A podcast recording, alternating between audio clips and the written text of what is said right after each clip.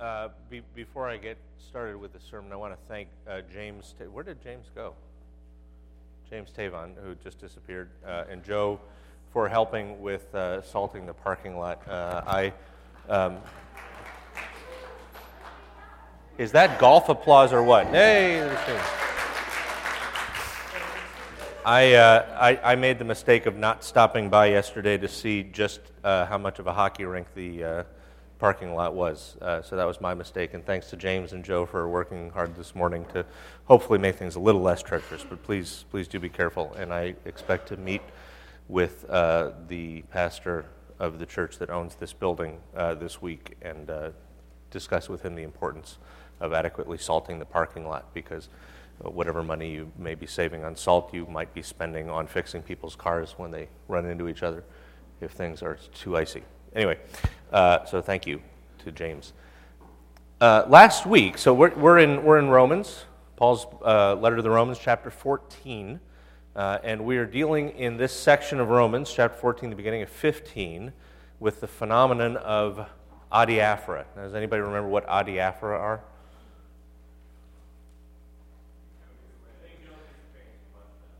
That's right. As, as Rob just said, there are things you're not supposed to get yourself uh, bunched up about, things you should not be freaking out too much over, things that could go either way, right? So there are all kinds of things, uh, whether it, it has to do with, with styles of worship uh, or with uh, choices about your lifestyle or particular doctrines uh, that are not essential, things where people can ha- reasonably have conversations and come to different points of view, there are things you're really not supposed to let yourself get too worked up over. The problem, of course, is knowing which things are essential and which things you shouldn't get worked up over, because there are some things that you clearly ought to be worked up over, and there are some things that you shouldn't. And part of the problem with adiaphora is figuring out which things are adiaphora, and the fact is people disagree on those. Um, and one of the reasons that it's hard for us to wrap our heads around this uh, has to do with the way we often think about religion, especially those of us who are Protestants, uh, who are American Protestants, who are people who are kind of the children of the Enlightenment. And, and Nathan Hall last week had a really good insight uh, that uh, he shared with me after the service uh, when, when he said a part of the issue that may have been going on in Rome with the people who were uh, that, that Paul was, was talking to.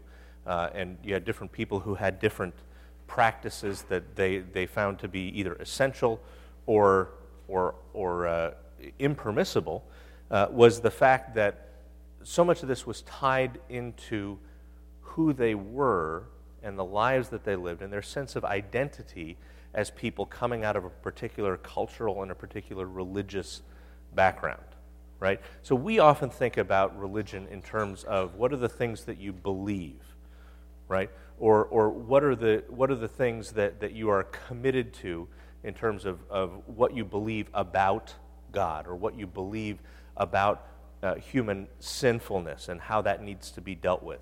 Or we might think about uh, religion, so to speak, as what kind of relationship do we as individuals have with God? But we often, again, this is, comes, I think, by virtue of the fact that we are uh, Americans living in the 21st century, most of us. Um, we're not often thinking about religion, about faith, in the way that a first century Roman would have been thinking about it. Because for them, for one, there was not sort of a radical differentiation between church and state, right? So if you are a Roman citizen, you are required to make sacrifices to the cult of Caesar. Right? Caesar is treated as a god, and part of your life as a good citizen is supporting the cult of the emperor. That's just what you're expected to do, right? Um, whereas we couldn't possibly imagine doing that sort of thing, but folks then would have. But religion was also not only uh, tied into who you, what, what you did. Uh, it had to do with, with who you were, who you understood yourself to be. And all of life, all of life as you lived it, was, was uh, uh, linked in with this understanding of your, your religious worldview And it, so it, religion wasn't just about the services that you might participate in, uh, and it wasn't just about the festivals that you might observe from time to time. It had to do with things as, as, as fundamental to daily life as, as what you ate and how you ate it and what things you said before you ate, what, what your, your basic practices were. And as we talked about, what, what you had going on in Rome was you had people who were coming out of a Jewish background, right?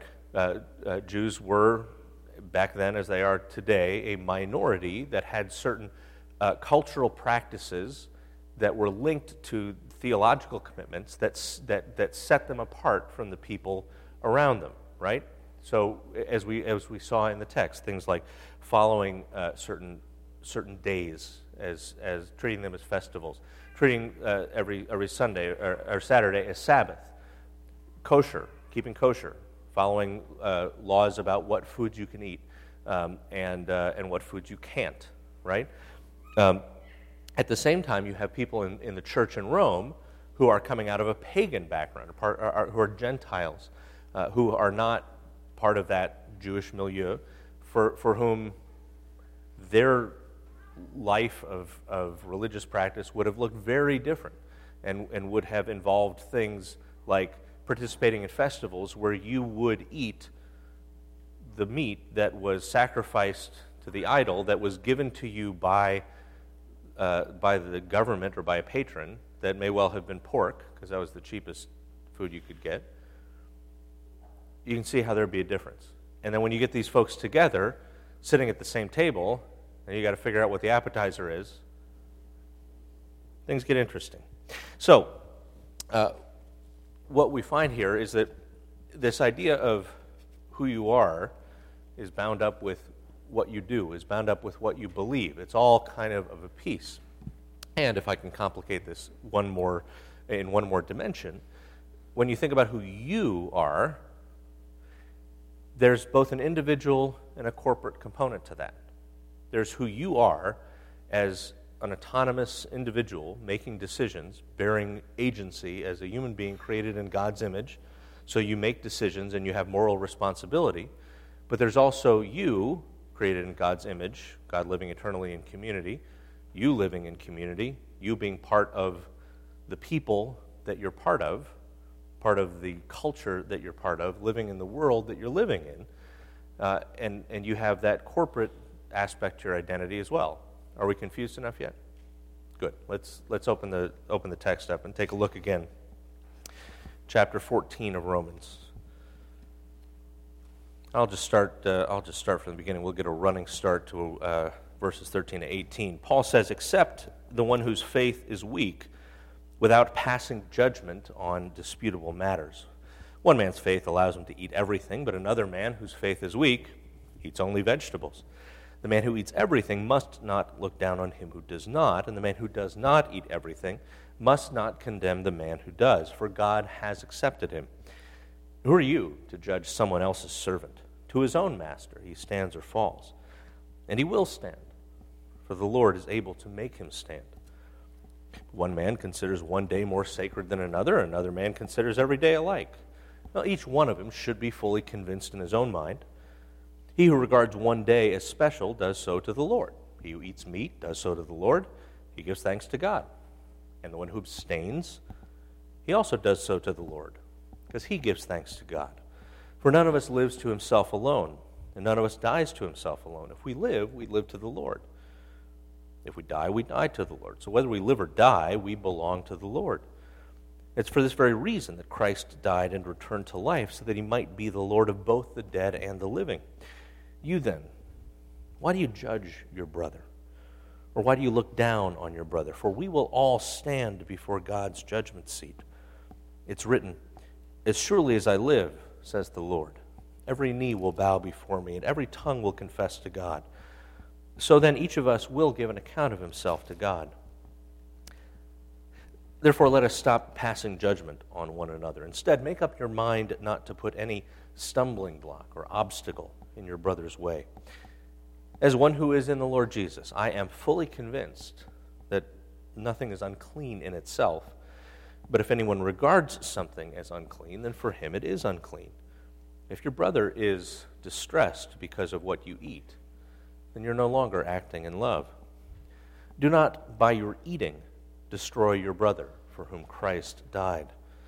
Do not allow what you consider good to be spoken of as evil, for the kingdom of God is not a matter of eating and drinking. The kingdom of God is all about righteousness, peace, and joy in the Holy Spirit, because anyone who serves Christ in this way is pleasing to God and approved by men. So, we talked last week about what was going on here in Rome, right? One of the things that was going on is you had some people who were observing holidays and other people who weren't. Some people observing the Sabbath and others who weren't. Some people keeping kosher and others who weren't. Some people who would eat the meat that was sold in the markets that had been sacrificed to idols in the temples, and some who weren't.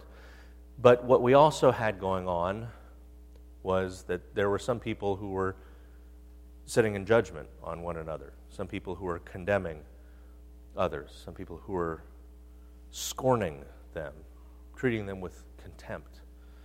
We had people who felt humiliated by others, which obviously is not the sort of thing we want to have going on. And so when we look at, at our text today, I want to look at the question of not what was happening, but let's look in this section, 13 to 18, what, what might happen. Paul is saying, okay, therefore, here is how here's, here's how I'd like you to, to proceed. What, what might people do based on what Paul is saying here? Open up your Bibles, a little Bible study here. If you don't have one, feel free to grab it out of the, out of the uh, pews. Matthew, Mark, Luke, John, Acts, and Romans. It's in the second half of the Bible, probably about two thirds of the way through, maybe three quarters. What are the things that could people could do? Right? So, like when Paul says, therefore let us stop passing judgment on each other, they could pass judgment on each other. Okay, so people could pass judgment. They could what? They could place an obstacle in somebody's way, uh, or another, uh, and similar kind of similar word, stumbling block. You got two very similar words. Don't get twisted up on the vocabulary there. Paul's really just making a rhetorical, using a rhetorical device here. Uh, what else? Right, yeah. You, you, what you could you do? You could quarrel. You, you could undermine the unity of the church.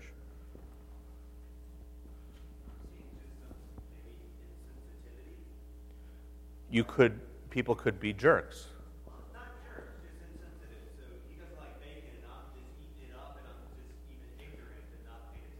People could be insensitive. People could be ignorant. Yeah, some people could be getting 15 yards, unmerited, really not necessary for taunting. Just saying. What else? Specifically, let's look in this text. Okay, verses 13 to 18. Right?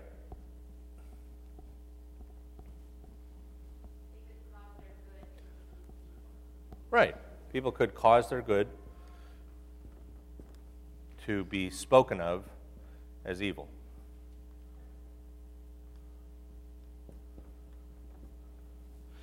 Right? So that, and, and, and I think there it's not so much a matter of being critical, it is, it is uh, the thing that you think is good, uh, by, by, you, by you practicing it, ends up being cause for, uh, for, for uh, uh, basically your community and for Jesus to get a lousy reputation.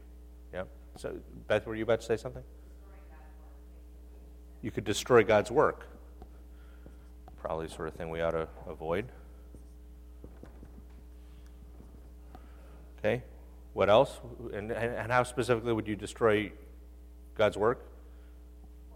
According to the text here in verse 16? Uh, verse, uh, verse, sorry, 15?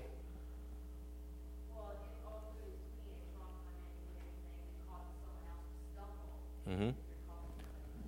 Right, you'd be destroying God's work by destroying your brother, Paul says, or your sister. right? That you could do those things, yep. Yeah, you could just, you know, cause distress to your brother or sister.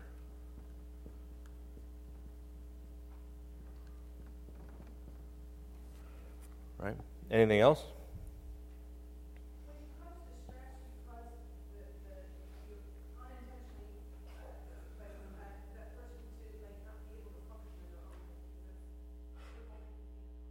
Mm-hmm. Mm-hmm. Yep. Right. Yep. Matt.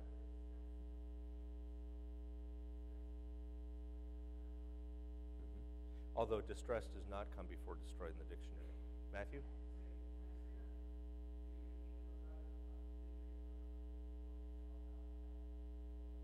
Maybe, yeah. We'll, we'll, we'll, try to, we'll try to unpack that some. Uh, one more thing that, uh, that we're missing here that Paul's talking about. Uh, actually, more than one. A couple more things that you could do. Yeah, Nathan?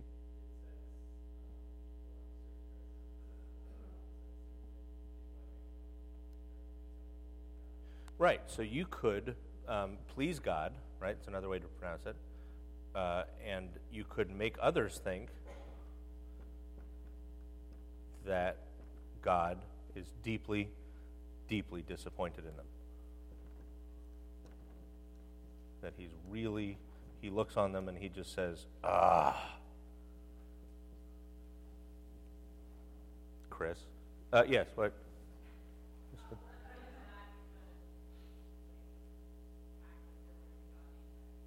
Yeah, yeah, right. Yep. But just looking specifically in this text, a couple more things that he talks about.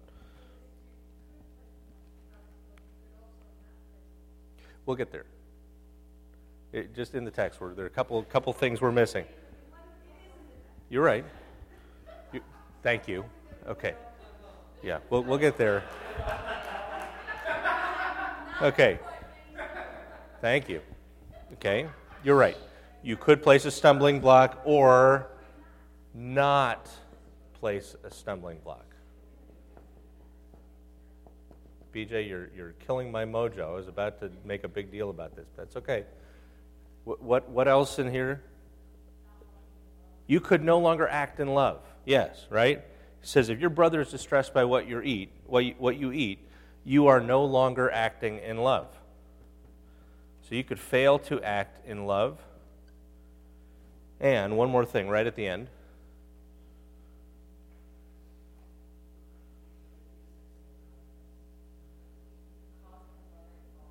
No? Yeah, you could make um, God look like a moron. You could ruin God's rep. And he's more than 16, so he does have a rep. Right? if, if you are doing something that is approved by men, then you have the opportunity to enhance God's reputation. But you could do the opposite. And that, that was what I was going to get to, BJ, and I'm, I just, I'm giving you a hard time because you're Canadian. But um, so you, can, you could place an obstacle, or you could not place an obstacle. You can pass judgment, or you cannot pass judgment. You can be a jerk or not, most of us. You could undermine unity or not undermine unity. You can cause good to be spoken of as evil, or you cannot do that. You can fail to act in love or not fail to act in love. That is to say, you can act in love, and so on and so on and so on. Right? So we've got a whole lot of potential results from the way we handle this stuff, right? And, and, and as Paul was talking about in the passages we looked at the last couple weeks, I mean, what's at stake here is nothing less than what Christ died and rose again for.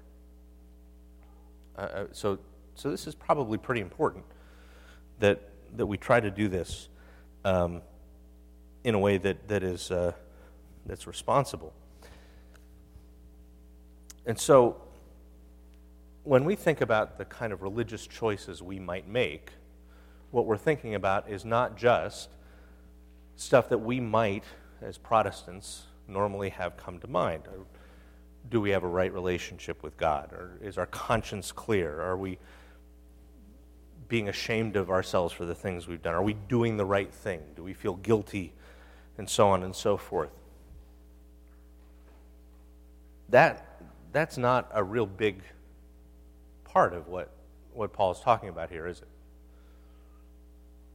Paul seems to be oriented in, in a different direction. And, and see, all of these really do raise questions of our fundamental identity, of who we are, and how we're going to live as people individually, as responsible agents, and how we live in community. I want to illustrate this with a picture that uh, is, is, was taken on Friday night at History Club. For those of you who do not know what History Club is, History Club is uh, every second Friday, a bunch of guys get together and they uh, smoke cigars and eat unhealthy food and drink all kinds of interesting things.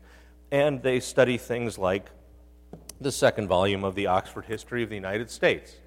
Uh, in this case, they're studying the second volume because they had already gone through the first. These were a bunch of people who dug history, found it interesting, liked getting together with some other guys to talk about it, and started doing that. If you had told me two years ago when this started that this was going to take off, I would have said that you were nuts. In fact, I did think it was nuts. I agreed to come like once to be nice. Turns out, this, thing's been a blast, and we have a good time. So, Friday night, uh, as you'll see, uh, oh, do we have that little pointer thing? Let me see if that can, th- that might help us. Because there's some things I want to point out. Is that, is that hiding back there, guys? See if the little magic laser pointer is back there. Or if anybody else has a portable laser pointer that you're not using to, to uh, distract helicopter pilots, uh, feel free to bring that up. Um, so this is, the, this is the scene at Tim Fails' house and Tim and Beth Fails' house on Friday night. Um, and what you see going on here, oh, thank you. So, oh, that, uh, uh, we got that. Uh, I'll, I'll, go digital rather than analog on this. So, do, you, do, I need to take this down so you guys can see the picture? Okay. So, uh, you'll see a number of things. When, now, when usually when we think about causing people to stumble, we think about things in this picture like this. This is our associate pastor, Joe Miller, filling a pipe with tobacco. Right? We might think of things like these glasses that have beverages, some of them alcoholic in them. We might think about this can of Coke, real Coke. Don't tell Mayor de Blasio, don't tell Mayor Bloomberg, this is real Coke, which is full sugar. And there are people in this room who have difficulty with obesity. And we have these Coke, we have, we have these empty plates, which used to hold uh, really unhealthy slices of pizza. We have this book here that's in my lap. That there are people who have the vice of withdrawing from the world around them and just reading their books and not paying enough attention to the people who are in their lives that they're supposed to be caring about. We have uh, this uh, ugly guy here wearing a Ravens jersey. Some people would say that uh, there is such a thing as excessive devotion to one's football team, uh, and that you shouldn't be spending money on tickets and jerseys that you could give to poor people. There is, and not you can't see them in this picture. There are people here, uh, two, two of them, uh, one of whom was taking the picture, who serve as officers in the National Guard. There is a, a, a rich strain of Christian tradition that says Jesus said, "Turn the other cheek." So you really shouldn't be serving in any kind of army. So Kevin works for the Defense Department, and Emily works for the Defense Department, and the people who are serving as officers in the National Guard, they really shouldn't be doing this kind of thing. And that could cause somebody to stumble if that person.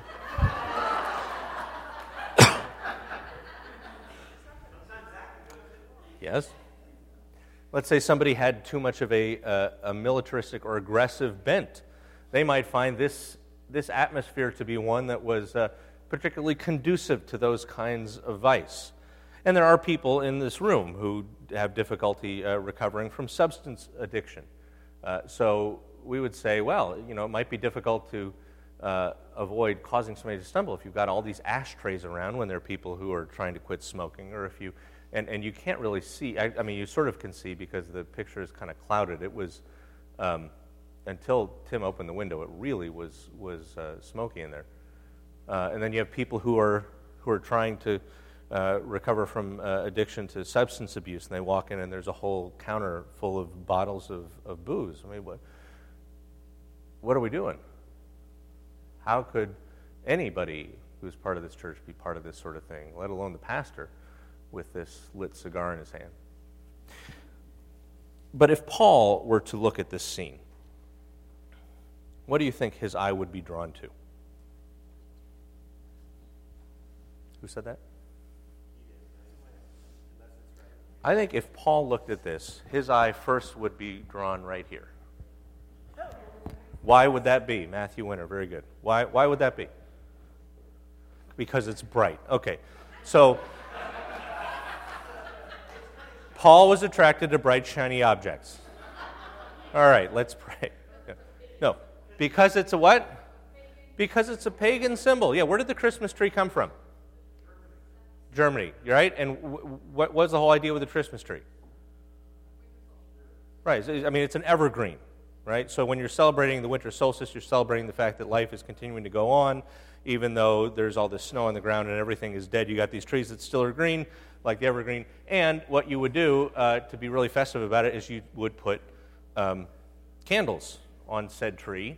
Uh, people soon realized that there are safer ways to make this bright and festive um, and, uh, and, and did so. But, but really, this is one of the things that Martin Luther did when, when he was trying to figure out okay, how do we do, how do we live as followers of Jesus in this world where people like to take trees, uh, put handles on them, and use those to celebrate this pagan holiday?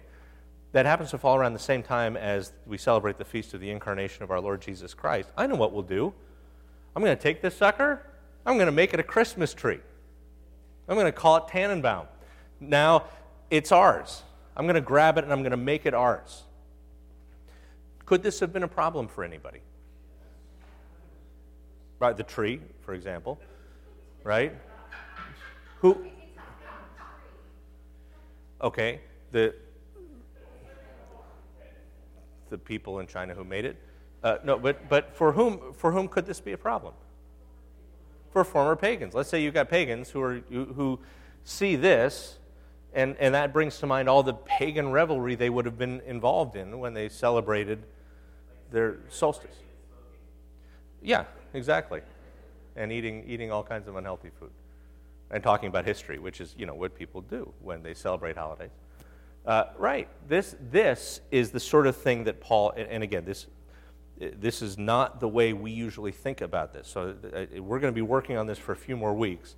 I, I, I think this, this may be uh, throwing a wrench in the way a lot of us have traditionally thought about this particular passage and the, and the, the things that, that Paul is concerned about here. Paul, in this passage, is not primarily concerned about particular behaviors that may or may not affect your health, that may or may not affect uh, your uh, uh addictions or the things that you might tend to do that would get you in trouble. Paul is not worried about people bringing out a jar of pickles among a group of people, some of whom have gout.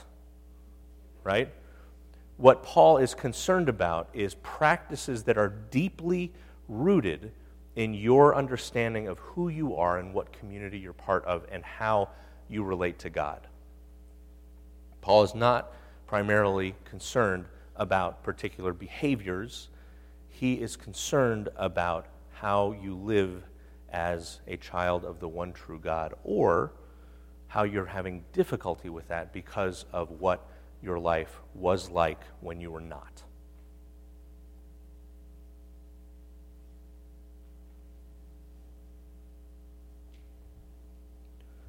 So,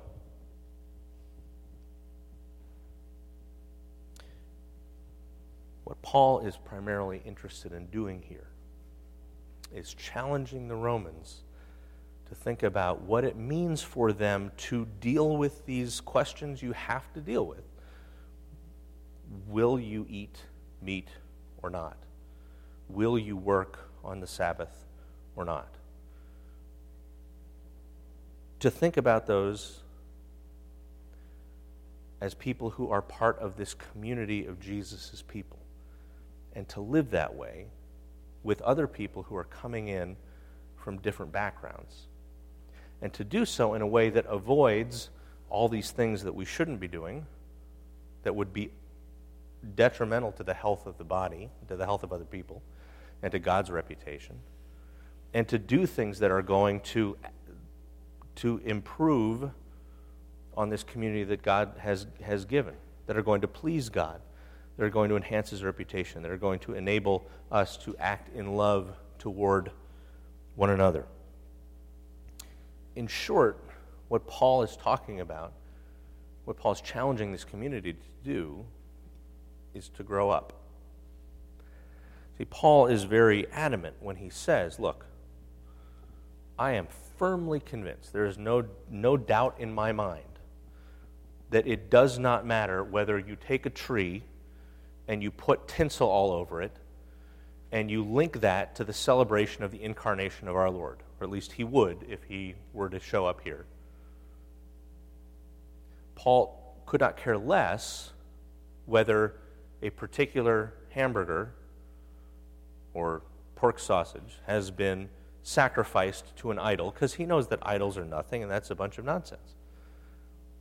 Paul sees these as, as absolutely neutral questions theologically. But in terms of the life of the community, they are loaded and they have to be handled well. And what he is challenging his congregation in Rome to do is to grow up. He's challenging the people who are weak, so to speak, in their theological understanding to grow in that understanding so that they can see things as they are. And he's challenging the people who are, quote unquote, strong and who get the theology right, but who are being perfect jerks to their neighbors to grow up and to be the kind of responsible members of community that they ought to be. In short, he is saying, You are people who are made in God's image. Grow into that reality. And in the next two weeks, what we're going to talk about is the communal and the individual dimensions of that. What that looks like in terms of our life and community, and what that looks like in terms of what goes on in our own crazy heads. All right? Let's pray. Lord God, we are grateful for the things that you have given us, most especially the wisdom that you give us in, in, your word and the way that you challenge us, the way that you force us to look at things in, in ways that are different from what we, what we are accustomed to. We pray, Lord, that we would not come to your not come to your word, not come to the text with our own questions that we demand that you answer the way we want you to, but that we would be willing to receive the questions and the answers that you provide for us, that we would translate them into our own situation, but, but only after we first understand them in the one where you gave them. And we pray that as we do this difficult but important work, uh, that you would continue to illuminate us by your Holy Spirit as we read and wrestle with these questions individually and as we do that uh, in community with one another. We're grateful that you have given us this community at New Hope where we can do this. All this we lift up to you in the name of our Lord Jesus Christ. Amen.